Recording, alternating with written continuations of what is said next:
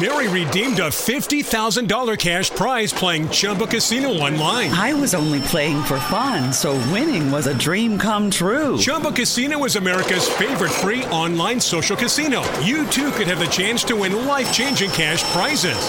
Absolutely anybody could be like Mary. Be like Mary. Log on to ChumbaCasino.com and play for free now. No purchase necessary. Void where prohibited by law. 18 plus terms and conditions apply. See website for details. The voice in the preceding commercial was not the actual voice of the winner.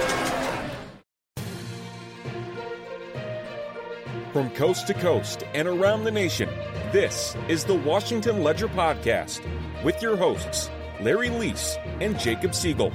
Each week, we dive into the latest news surrounding us.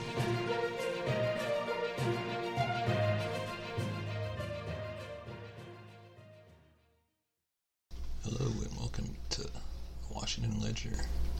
I'm your host, Larry Leese. Today we're diving into the latest news over the impeachment trial against former President Donald Trump. Former President Trump's impeachment trial began in the Senate. The core of this case is whether the Senate has a constitutional right to have the trial at all, since Trump is no longer in office.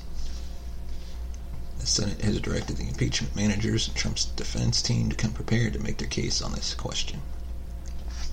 Both teams filed documents with the Senate previewing the case that they will make.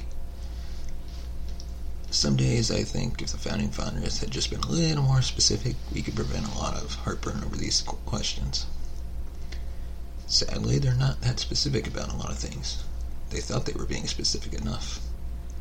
And I'd have to say that overwhelming consensus among constitutional scholars is that the founding fathers intended to allow somebody to be convicted, impeached, and convicted after leaving office. But there are some who say it is a removal provision and only removal provision. The counter that, of course, is the second part of the impeachment clause says, and if you're convicted, we can strip you from ever holding federal office again. Trump's legal team is focused on a specific part of the Constitution, Article 1, Section 3, which reads, quote, Judgment in case of impeachment shall not extend further than to removal from office and disqualification to hold and enjoy an office of honor.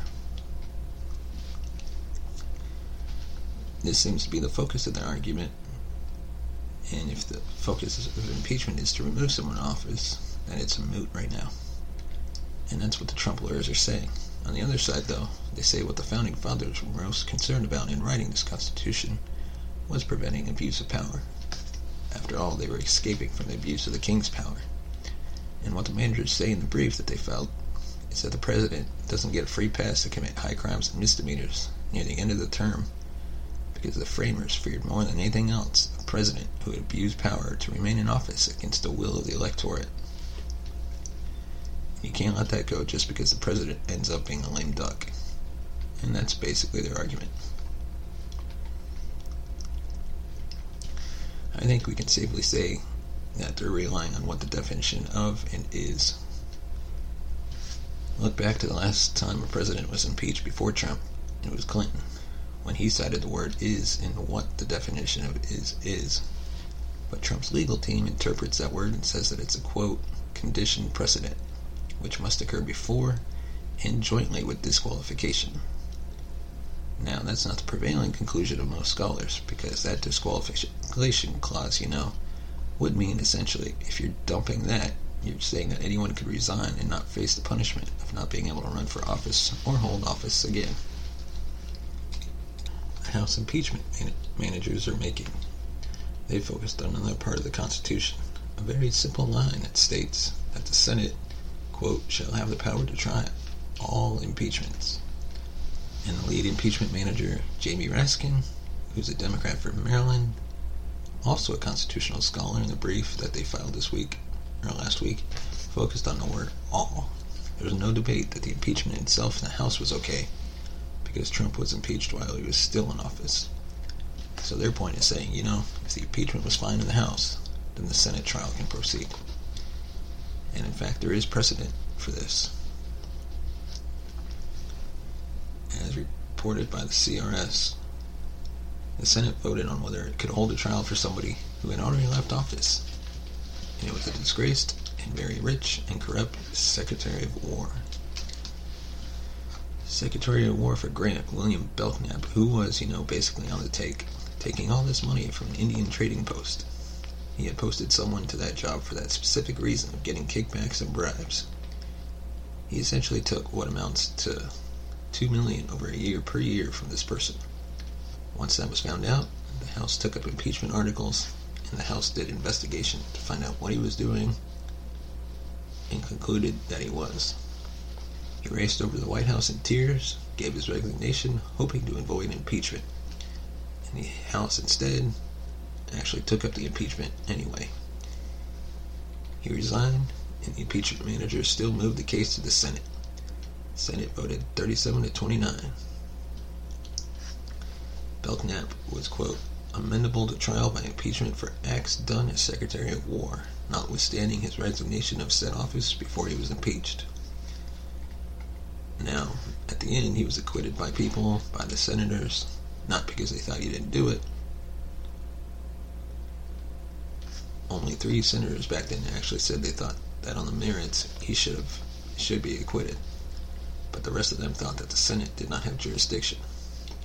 So some 40% of the senators back then had the same argument Republicans are making now.